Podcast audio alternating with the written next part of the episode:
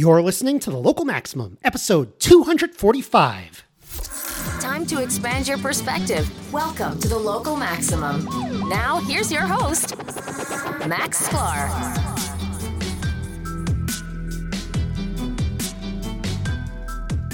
Welcome, everyone. Welcome. You have reached another Local Maximum. Uh, so today is going to be a solo show, just me. Hey, I have a few things to talk about. And even though we have uh, a rare moment where we have some interviews in the can, you know, I'd like to uh, I'd like to uh, come by and tell you about uh, some cool things in probability uh, theory that uh, I am looking into and researching. And hopefully I'll, I'll try to make it accessible. But first, hey, it's been a few weeks since we've done a news update uh, and and. By the way, I should acknowledge, I know this uh, episode is coming out a day late. That is because, uh, well, we had the Rosh Hashanah holiday uh, over the last couple of days. And so it was just easier to get this done after, not before. And uh, I was having a good time. Everything's good. Um, but uh, hey, wanted to give myself a little break. Uh, and um, I, I realized that I wanted to do this topic justice uh, today because it was really, it's a really good topic. But a few quick updates before we get started. Uh, I know there's an election coming up. We are looking for political stories on the the midterm elections in the U S. And usually what we've done in the past is we've talked about some of the statistical variation in the election predictions uh, and some of the problems wrought by by by that. And, you know, I, I think a lot, we said a lot that um, there's a lot that can be said about it that we already said in the last two election cycles. So I'm not sure if we're going to find anything on that. We also love to talk about uh, electoral systems. If any Uh, if any area is using a different type of electoral system, maybe we'll talk about that. But hey, I'm not sure. I'm sure something will come up, but I don't just want to repeat what I've done over the last couple of years. Looking into the mailbag to start out, uh, Ben writes, your episode on A I art did not mention that some Renaissance painters used the camera obscura to add perspective effects to their art. That use might be called technology-assisted art. He gave some references. So the A I art episode, that was a, a few a few episodes ago. That was, I believe, episode two forty-two. Uh, let me write that down so that uh, that goes in the show notes page. So episode two forty-two. Um, the camera obscura is uh, it's not an actual camera. It kind of looks like a camera. Uh, you kind of you could kind of do it homemade. With with some cardboard and uh, and some glass, and uh, I believe they were doing that several hundred years ago. And you could basically project light um, onto uh, onto a flat surface, uh, so you, you can sort of project the light uh, coming in from from an image uh, uh, somewhere else, and then you could sort of paint over that image. And so that could be an example of uh, of. art that is used to, um, or, or technology that is used to, uh, to to create art.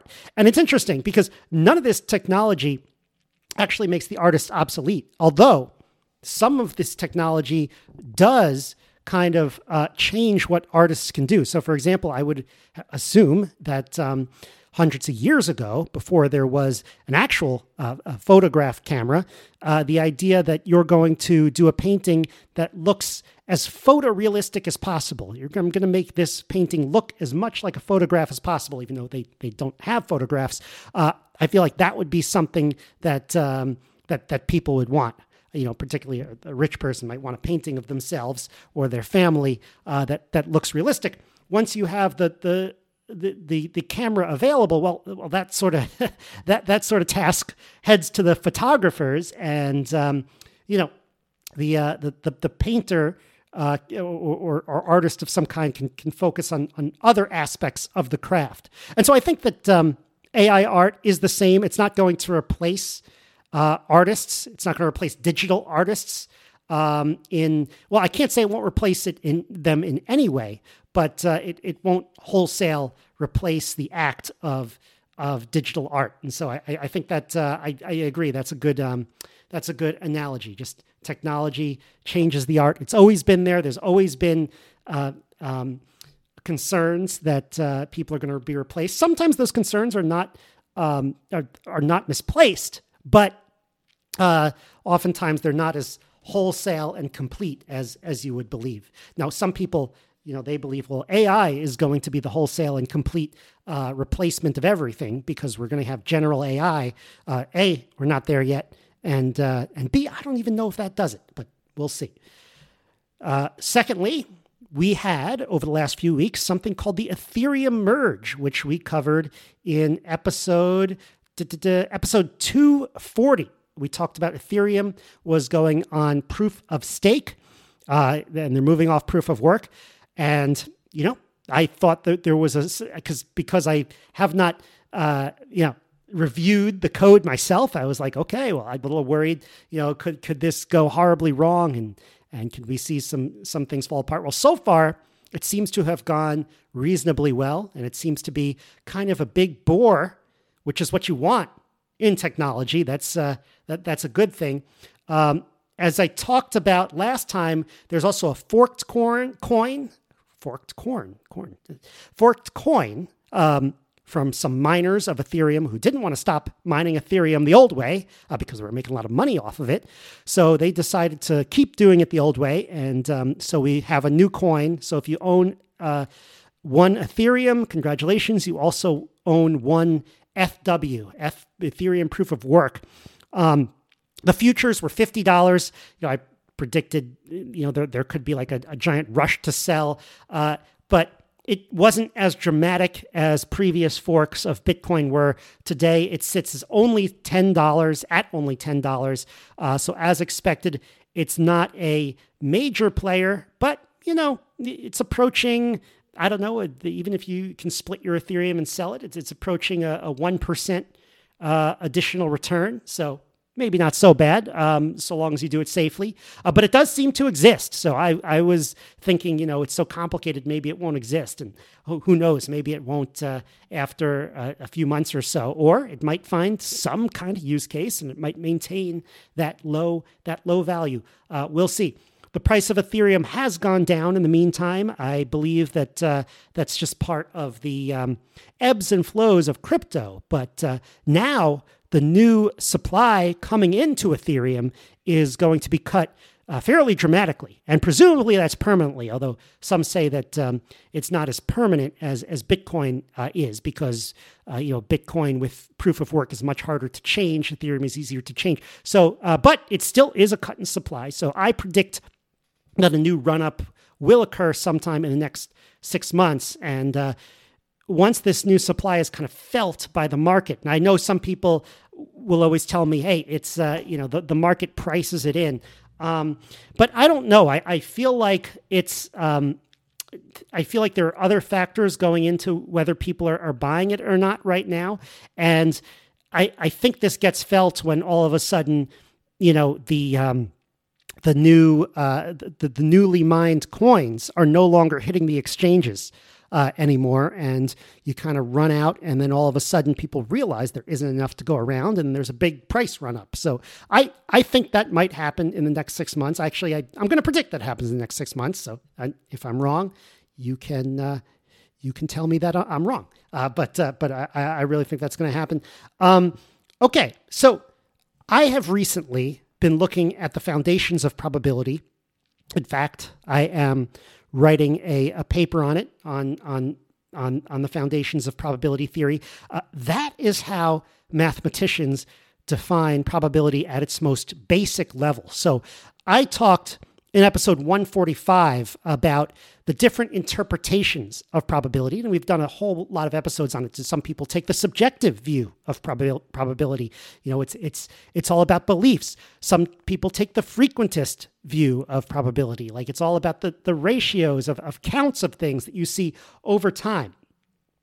And uh, this is less about the interpretation uh, and more about the uh, the the the the foundational mathematics of it, the, the the philosophy of, well, you know, how do you work with probabilities in the max in, in the mathematical realm? And I've come across a lot of writings to that end, uh, philosophical writings to be exact, on uh, Kolmogorov's Axioms of Probability. So uh, let me talk a little bit about, uh, well, Kolmogorov was a, a mathematician in the twentieth century, early twentieth century, a Soviet mathematician, uh, and he created uh, the kind of modern day probability theory. He's kind of one of the big, you know, players in the field of math. I, you know, I, I would have to talk to mathematicians who have a little bit more uh, uh, background in this, but I would assume if you would make a list of the top ten uh, mathematicians in the uh, twentieth century, Kolmogorov would certainly be on that list.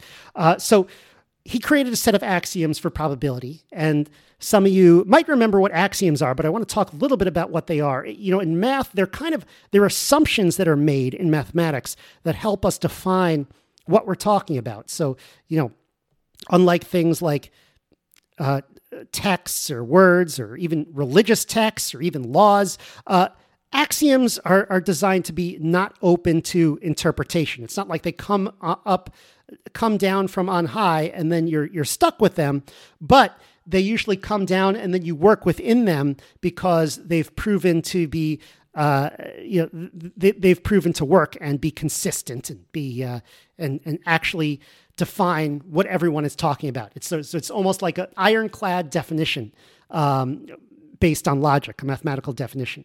And I like to say that um, these uh, these axioms, they conjure up wor- worlds. They're like uh, you know they're like incantation that conjure, conjures up spirits. You create a new set of mathematical axioms, and they might not necessarily be, you know, assumptions on the most basic level. Like in probability theory, it's like, okay, I have a set and a function with, with these types of, uh, you know, with these types of properties. So it's like, okay, assumptions about what you have. Um, but once you create that small set of rules, all this beautiful mathematics comes, comes, comes out of it. So that's why I like to use the word conjure. And so you make the rules, and then the rules of the game define what playing that game is going to be like. So let's go through a few examples of axioms throughout history, because they're very interesting. The first one is is the one that everybody is taught in grade school. It's one of the oldest examples, uh, and, and those are the axioms of Euclidean geometry. They're the axioms of Euclid for geometry. Uh, he lived around three hundred B C. The axioms, of course, uh, they don't look as formal as we make them today. Like today, you know, axioms usually have, uh, you know, some symbolic logic behind it that everyone can agree on. Uh, this is, the language is a little more informal because, you know, he didn't have set theory and, and algebra and all that, but he would say, you know, for example, one of them is a line can be drawn between uh, two points. Uh, and so these have been, of course, reimagined later and, and formalized later, and of course challenged, which we'll get to in a little bit. Another one of my favorites, I have three examples. Well, the last one's probably, you could guess, uh, the second example is Peano arithmetic. Peano, Peano. I, I'm not sure to pronounce him. I believe he's a, I believe he's Italian. Uh, this is my favorite example. It's from eighteen eighty-nine, and it basically says, "How do you construct the natural numbers, the counting numbers?" So I look at it today from a computer science perspective, and I kind of look at the first two rules, and I'm like, "Oh, there are your constructors. There are the two rules that you need to create new numbers. Rule one." You could just start with zero. So zero you could create because there's a rule for that. There's a separate rule for that. And then the other way to create a new number is you could take an existing number and take a successor. And then there are a few rules stating, making sure that like you don't get back to something that's equal to where you've already been. And, you know, you have induction, so you make sure that, you know, there aren't extra numbers in there that that, that you can't reach. Um, but um, but that's essentially what Peano arithmetic is. It basically just defines the, the act of counting. I mean, the act of counting sounds simple, but uh, it, the, there there are rules to this thing, and, and Peano came up with them. So that's pretty cool. Uh, and another, the final example, of course, is the Kolmogorov axioms for probability. That's what we're going to talk about more today. So how are axioms created to begin with? They actually, they don't come out of thin air. They don't come, you know, Moses doesn't come down from the mountain and uh, share with you the, the axioms. Uh, they usually come from many years or, you know, even generations or centuries of mathematicians working through problems a certain way. And then the people who write these axioms are, um, you know, what I like to call the systematizers, um, which I, you know, some people, I, I don't know, I, I I feel like I have a mixed view of that wor- wor- word. Uh, I feel like uh, every great scientist and mathematician is actually a systematizer, which is so, so it might sound like a mere kind of bureaucrat, but it's actually a really, really important thing. They write up the rules that the people were following all along. So they they they look at how we solve problems and what we do to solve problems, what problems are coming up, and then they they write the rules that everybody uh, everybody's already using. So that it's kind of backwards than you kind of might imagine. Uh, so, for example, uh, if you take the axiom, you can draw a straight line between two points, I'm sure people were using that assumption well before Euclid. He just noticed that this was one of the basic assumptions that people make in geometry. So why r- write the rules if people are already following them? Um, that's an interesting question. And I think it's like asking, well, why write a dictionary if people are already using uh, words and they're using them correctly? Or why write down laws if we already enforce laws? Because both both language and, and, and laws existed before uh, before they were writing. And I think the answer is, well, first of all, you're much less likely to make mistakes if it's written down. It gives you more insights into the system we're working on. It makes sure that it's logically consistent. That's really important. And and if there are logical inconsistencies, it gives you opportunities to uh, to kind of iron those out and learn things. Uh, and I think it's also for streamlined education. It's kind of a, a shortcut for uh, new um, people coming into whatever fields that you're doing to kind of read that kind of short set of, of principles. Um, and then they don't have to kind of infer it from years and years of uh, of experience, although there are things that you you you infer from years of years of experience anyway, but it's kind of a, a shortcut from experience. So if you don't like the rules, um, in the case of, well, sometimes in the case of the of the legal system, it's like, oh, we'll reinterpret, re- we'll reinterpret the, the rules, reinterpret the Constitution. Maybe that's not a good idea. I don't know. I'm not going to get into that. But axioms usually are not reinterpreted. They're usually just rewritten entirely. So sometimes you can rewrite the rules in a way, uh, the axioms in a way that creates a new type of mathematics. And I'll give an example in, in a second. But it's not related to what you originally wanted to build sometimes, uh, or sometimes it is related to what you originally wanted to build, and maybe the, the original axioms were kind of too constricted or led to some bad consequences or something like that. So there's also something that I like to refer to a reformulation of axioms, where you come up with, uh, you're not rewriting the rules, but it's not like you don't, you know, it's not like you don't like the game that you conjured up, but you just want to simplify the rules, but come out with the same game. So this set of axioms and this set of axioms are basically the same exact thing. So for example, uh, in topology, uh, I've seen, I've read a lot of books, not a lot, but a few books on topology. And topology is, we talked about topology in episode one thirty-three, Pointless Topology w- with Aaron. Topology is Uh, the study, I would say, of the connectedness of space. And in continuous space, unlike discrete space, it's hard to say, you know, hey, this point is connected to that point. Well, no, no, no two points are connected. You have to go through uh, infinite number of points to get from A to B. Uh, but um, what you can do is you can talk about, okay, like this set of points, this this glob of points kind of touches this other point, or this glob of points surrounds this other point.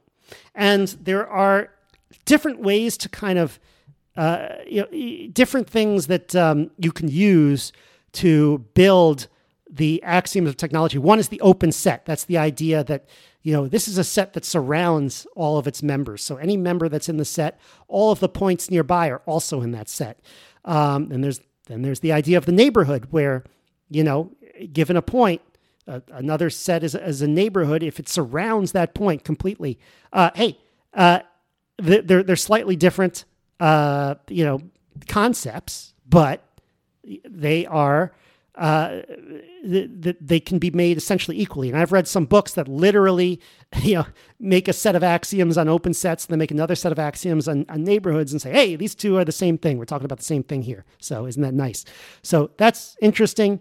It's actually an interesting pursuit, reformulation, I believe. There's sort of an aesthetic thing to it. I kind of feel like you're rearranging the furniture of mathematics. Like, what formulation of rules looks good? Uh, what is simpler? What generalize is better? All of those are great questions that uh, people ask. And by the way, I don't think, I'm hoping that there are non-mathematicians listening to this who kind of think, hey, this is this doesn't just apply to mathematics, this applies to other things as well. I, I love doing that in this show, as you know. All right, some examples of this. One is uh, non-Euclidean geometry. So Uh, as you might have remembered from school, Euclid had this one rule about parallel lines that always seemed awkward. And some folks a few hundred years ago, they wanted these nice, clean axioms, so they thought they'd try to eliminate it and prove it with the other axioms. Because that's one of the things that you could do when you reformulate is like, hey, maybe I could remove this axiom because I could uh, already prove it from the other ones. So, but uh, they weren't able to do it. Instead of doing this, they actually ended up creating a new type of geometry, or several new types of geometry.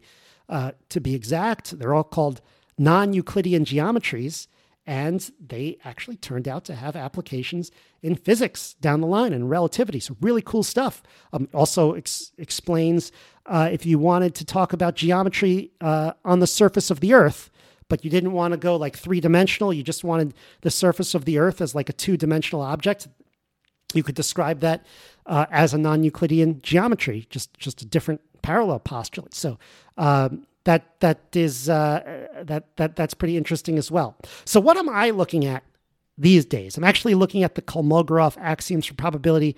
Kolmogorov was a, uh, like I said before, he was a Soviet mathematician from the early twentieth century. A real interesting time in terms of formalizing mathematics. Uh, these were from nineteen thirty-three, and since then, people have been talking about, oh, you know, almost since it was published, people have been talking about kind of reopening Uh, those ideas and, chal- and changing them a little bit and challenging them a little bit. And it's nothing against Kolmogorov, but sometimes we want to create something a little more powerful than what we have. So I found this article that I think I've mentioned on the show before, but I haven't actually gone through it.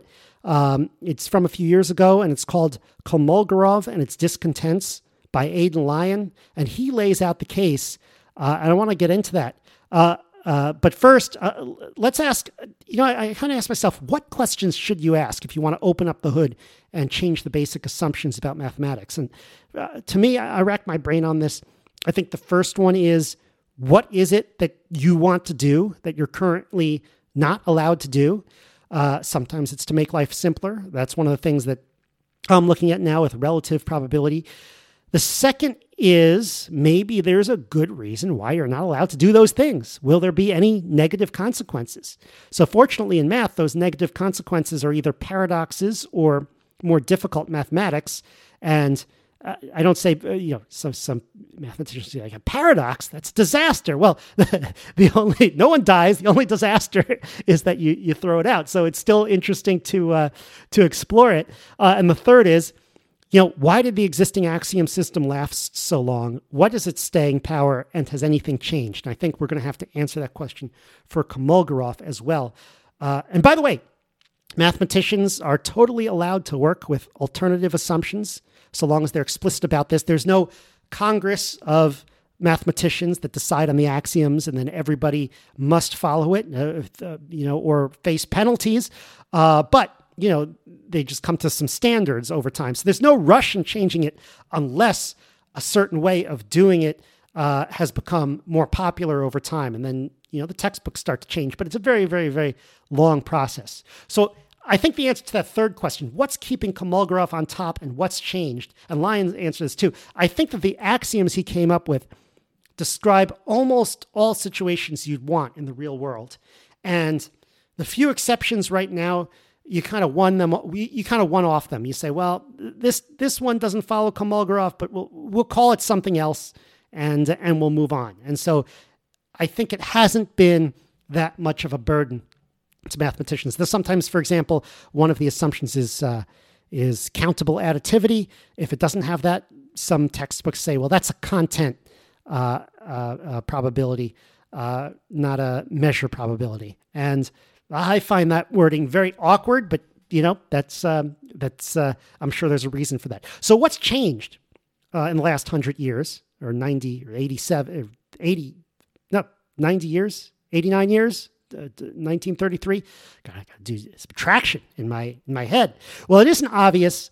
Uh, well, no, it, it is obvious to me.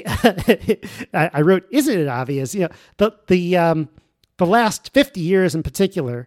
You know, the late twentieth century, the early twenty-first century, or even the mid twentieth century has brought, you know, mass computation to probability, uh, specifically Bayesian probability on a scale previously unimagined. We're running a lot of algorithms to search uh, hypothesis spaces in Bayesian mathematics, you know, Markov chain, Monte Carlo, and all that stuff. Uh, but, you know, you might think, and you'd be correct, that shouldn't change the principles of mathematics. The principles of mathematics are the same. Uh, it doesn't, but but if new types of problems tend to surface, you often want to rethink the foundations and kind of to reflect that, to make those problems more kind of front and center. Um, so let's get into some specifics here. What did uh, Kolmogorov have to say about probability? Uh, so he said, all right, there's this... Uh, there's something called a measurable set, and these are the things that we want to, uh, uh, these are called events, and we want these events to have probabilities. And, you know, they have certain properties that, that we can't get into, but like the union of two events, the intersection of two events, those are also events, et cetera, et cetera. So then you have this probability function that turns an event into a number. So it sets the probability of the event between zero and one. Um, The probability of the empty set, the empty event, you know, has to be zero, and the set of all possibilities of anything happening has to be one.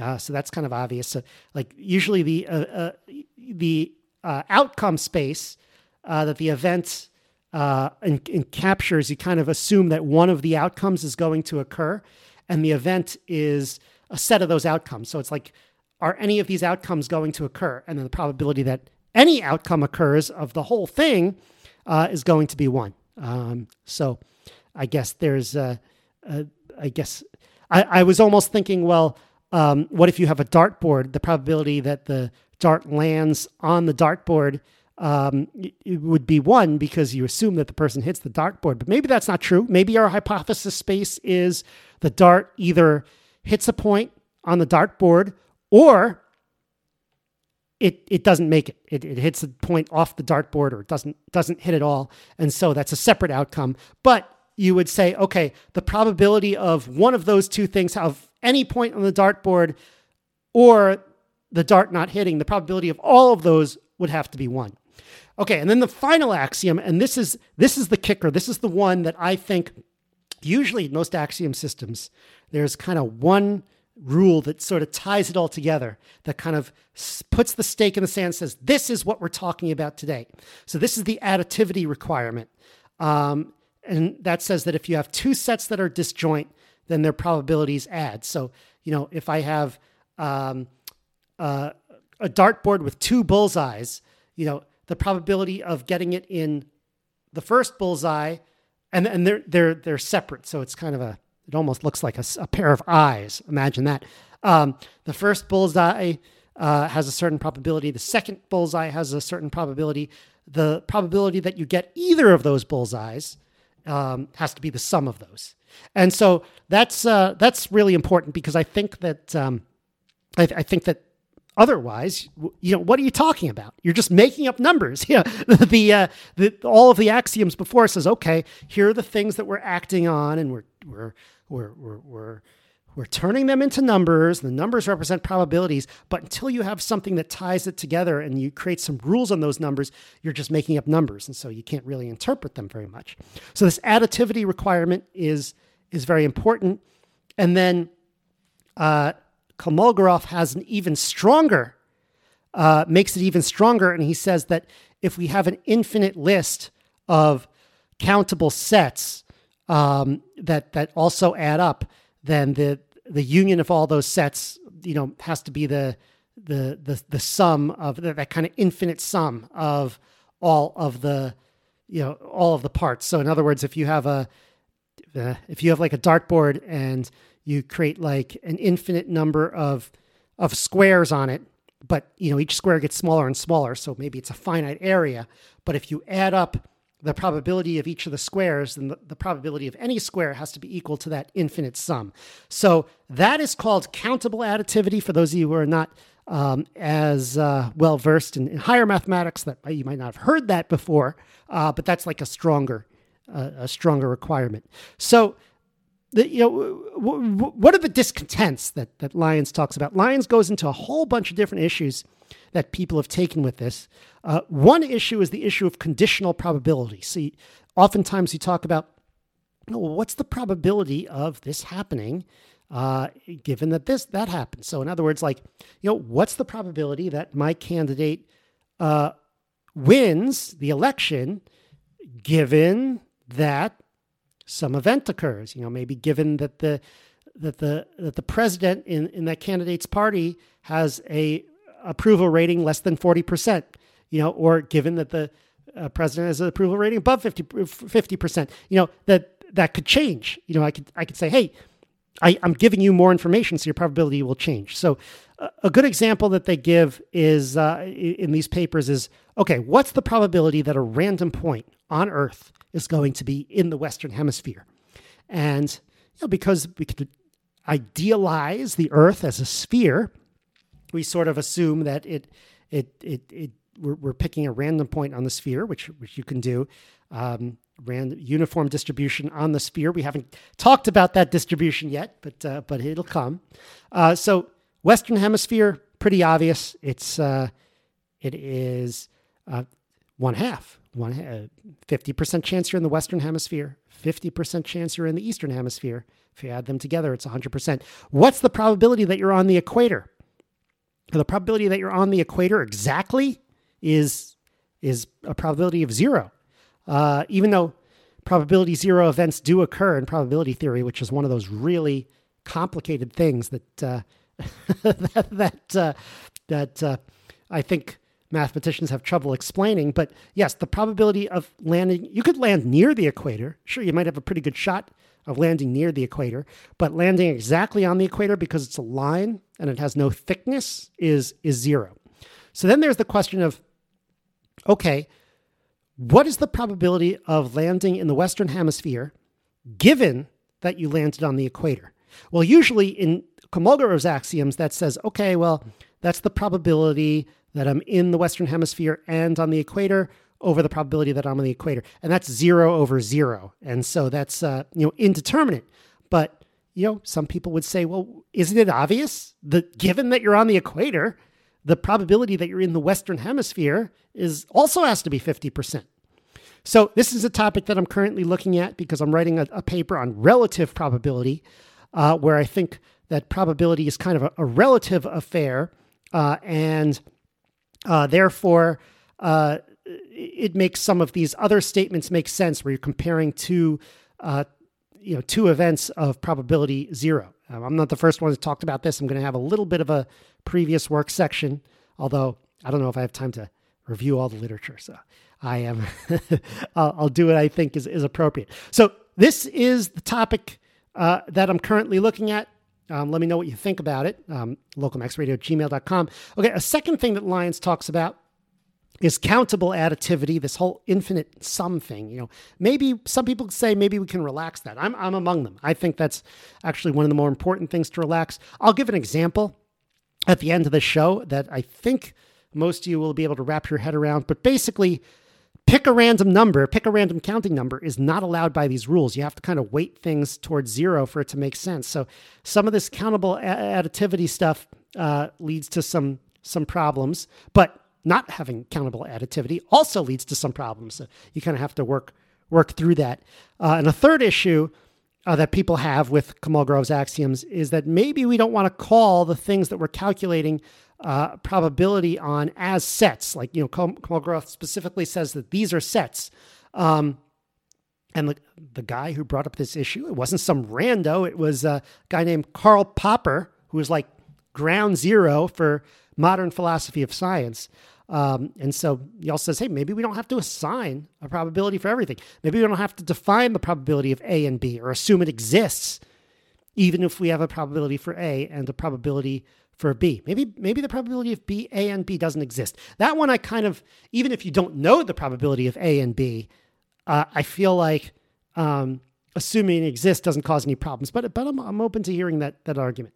Um, and another one that, that I should mention, here's a fourth problem that uh, or, or a fourth extension people propose. And for me, this is actually one of the most exciting ones, although I have fewer ideas on how to execute on that, on it, is the idea that maybe we could use a different numbering system for probability. So we use the real number system. Real numbers are pretty well understood by mathematicians, at least we've been working with them for a long time. There, I do know there are some uh, uh, there are some um, detractors of the real number systems, but hey, maybe one suggestion is maybe add infinitesimals to that. Use the surreal number system. Uh, another one is to use exotic values for probability, like imaginary numbers, using complex numbers. Uh, believe it or not, that's what con- quantum physics does. So why don't we update it in that way and, and try to make our theory of probability based on that? Um, I don't know if that's a good idea or not, but uh, it's certainly been proposed, and uh, and I'm I'm open to learning about it because it sounds fascinating. Uh, related, I talked about this, some of this stuff with uh, Tai-Danae Bradley when I talked to, to her about t- topology in her new book uh, in episode one forty-six. So I will link that to the show notes page. Um, and finally, at the end of the uh, paper that, that, that Lyons wrote about Kolmogorov and his discontents, he suggests that the Kolmogorov axioms uh, have staying power because they're actually a good compromise between all the competing uh, demands on probability practitioners. So maybe if you're a practitioner who wants to draw outside the lines a little bit, you can define your own. Um, but uh, in general, you're going to come up, you're going to come back to Kolmogorov for like the the general use case.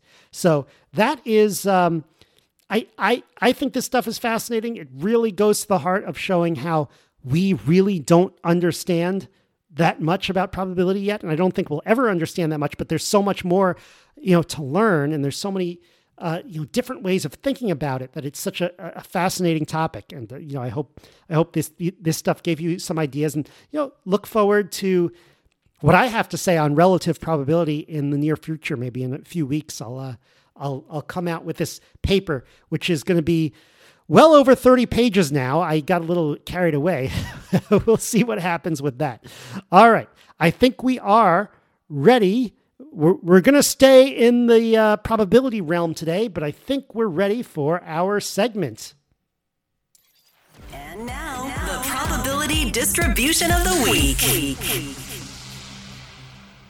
All right. The uh, today's probability distribution is the first one we've done that has uh, an infinite outcome space. So the ones we've done before, like the binomial or, you know, the the, the categorical, is like, hey, there are a bunch of outcomes. There are like six outcomes, maybe, when you roll a, a, a dice, a die. And maybe if you roll a pair of dice, there are uh, eleven outcomes. Um, but there's like a certain number. There's a fixed number of outcomes. And so uh, basically, we said it's, you know, for a categorical distribution, it's just, you know, there's, you assign a number to each one, and those numbers add up to one. Those are the probabilities. Pretty straightforward. Uh, anyone can understand it. Uh, you know, you can understand, you know, um, kids in grade school can understand that pretty easily. This is the first one that has infinite support. And so the question is, I'm thinking of a number between zero and, well, there's no between, but I'm thinking of a counting number. Zero, one, two, three, four, four, uh, for example. Uh, and, and here's an example. Um, that, that kind of a motivating example. Let's suppose I'm flipping a coin, and basically I keep flipping the coin until I get tails. Now, you and I both know that if it's a fair coin, I am probably not going to be sitting here all day flipping that coin. I'm not going to be flipping heads, heads, heads. Well, I might say it three times, but, you know, at some point I'm going to get tails, and it's going to happen pretty quickly. But if I count the number of heads I get before I get tails, uh, that theoretically could be any number. And so the probability that the you get zero heads, like you just start with tails, is a half. The probability of one is a quarter. The probability of two is an eighth, and so on and so forth. Uh, so your probabilities uh, for each count go a half, a quarter, an eighth, a sixteenth, uh, and each value is half as likely as the previous value. And you can tell that all of these numbers add to one because, you know, a half plus a fourth plus a quarter, uh, a half plus a quarter plus an eighth plus a sixteenth, so on and so forth. Those add up to one. So that's really fortunate. Um, you can kind of... Um, You can kind of, uh, it, it meets Kolmogorov's uh, axiom of, of countable additivity. uh, and it, it works pretty well. We could generalize this. It doesn't have to be half. Um, now, you can't, you know, start with a third. You can't say like, okay, the first step is a third likely, and the second is a ninth likely, and then the, the next is one twenty-seventh likely, and you're, you're dividing by three every time uh, because they won't add up to one. They'll, they'll add up to some smaller number, but um, you you can multiply it by some factor. So basically, you can you you can make the multiplication constant anything, any number that's less than one, and you could be like, hey, each uh, each value is a tenth as likely as the previous value, or each likely each, each value is a hundred to, uh, hundredth as likely as the previous value. You know, those values will tend to be very small. Or you could go in the opposite direction. You could say, you know, hey, um, I have a certain probability for uh, for zero, and then the, the next probability is maybe seventy percent of that, and then the, the next probability is seventy percent of that, and so on and so forth. And so this always converges. Uh, it can always be Uh, normalized. It converges because it's something called the geometric uh, uh, series. And I mean, I, you guys can look it up, but uh, basically it has a um, it has a formula, which is like one over, yeah, okay, uh, um, one over one minus r. So uh, yeah, so that that that makes sense. Uh, the formula for um, right, a third would be one over one minus third, three halves. So you'd have to multiply by three halves if you're doing if you're uh, if if your multiplier is a third.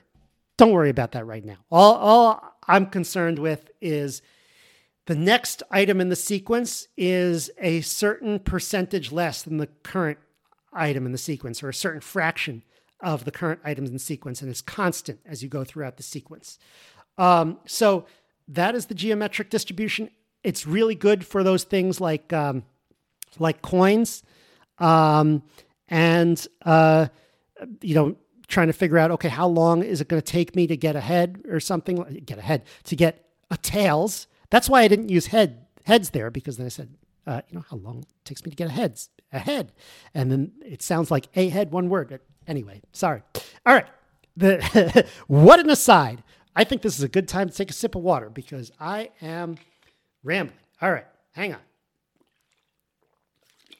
So, we talked about Kolmogorov's axioms today. How are we doing with this geometric distribution? Well, it's actually a perfect example of a distribution that meets all the Kolmogorov's axioms. You know, any subset of natural numbers under this scheme can be assigned a probability.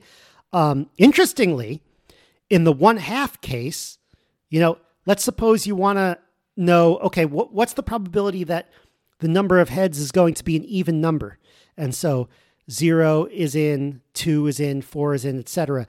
If you create a binary decimal, and I know that sounds, you know, contradictory because decimal means out of ten and binary means out of two. But what I mean is, you know, zero dot, and then you have uh, binary places to the right of the zero, indicating fractions, the powers of two. Uh, then you could create kind of an infinite decimal of binary digits um, that go like, you know, uh, one, zero, one, zero, one, zero. And so that's an infinite repeating decimal, and that converges to something. It converges to some number.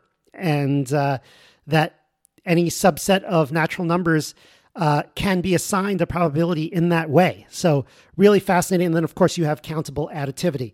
So I talked about breaking the Kolmogorov axioms. Why did I give an example of a distribution that meets the Kolmogorov axiom? Well, there's a catch here.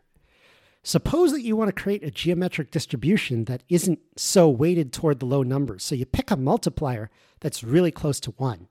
So let's say you want whatever the probability of, of, of n is, you want the probability of n plus one to be, say, ninety-nine point nine nine percent of n. So, you know, the likelihood of ten looks very much the same as the likelihood of eleven. You probably wouldn't, yeah, you'd prefer ten slightly, but, you know, they're going to look very much the same. Uh, and it takes a long time before you see a dip in probability. So even at ninety-nine point nine nine percent, you know, the probability of a, a thousand is ninety percent, which has still maintained a lot of its value as compared, for example, to the coin flipping, where, you know, you'll never get to a thousand. I mean, theoretically could, but, but never. So, um, although it does drop fast, because then at a million, it's down to zero. But you could keep adding adding nines. You could say ninety-nine point nine nine nine nine nine. But let's say you want that to approach one hundred percent. And you want each number to be exactly equal to the previous number. Uh, well, first of all, there's a lot that can be said about that distribution, which I will, you know, in the future. Where the, doesn't it create values that are too high? And by too high, I mean like unbelievably higher, because than than anything you could imagine. Um, so when you let that approach one hundred percent, that leads to another distribution, or what I call a distribution. It's called the fair countable lottery, which I won't get into today. We'll get into another time. But it is going to cause problems for Kolmogorov's axioms because it's not countably additive, and yet we informally use it all the time. Uh, you know, if you, you, at least it's an approximation to what we're doing. You know, we at least say, hey, let's just assume that all numbers are equally likely, even though we know that's that's probably not not you know physically feasible. So the geometric distribution, simple, elegant, unbelievably useful, plays by all of the rules. But even on its own terms, we find look, lurking in the corner, lurking in the limit, something that doesn't quite sit right. Uh, so we'll talk about that another time. Keep listening to The Local Maximum. Next week, I have uh, another cr- crowd pleaser of an interview on The Local Maximum. We're going to interview A J Jacobs. He wrote a book called The Puzzler. And some of you are probably, uh, I actually have talked to some listeners. People are a lot more familiar with A J Jacobs than I, I thought. He wrote a whole book on the history of puzzles and different types of riddles and crosswords and and and solving them and, and why people do it. And uh, we had a really great conversation on that. So make sure you tune in to The Local Maximum next week. Have a great week, everyone. That's the show. To support The Local Maximum, sign up for exclusive content and our online community at maximum dot locals dot com. The Local Maximum is available wherever podcasts are found. If you want to keep up, remember to subscribe on your podcast app. Also, check out the website with show notes and additional materials at local max radio dot com. If you want to contact me, the host, send an email to local max radio at gmail dot com. Have a great week. Feel the power.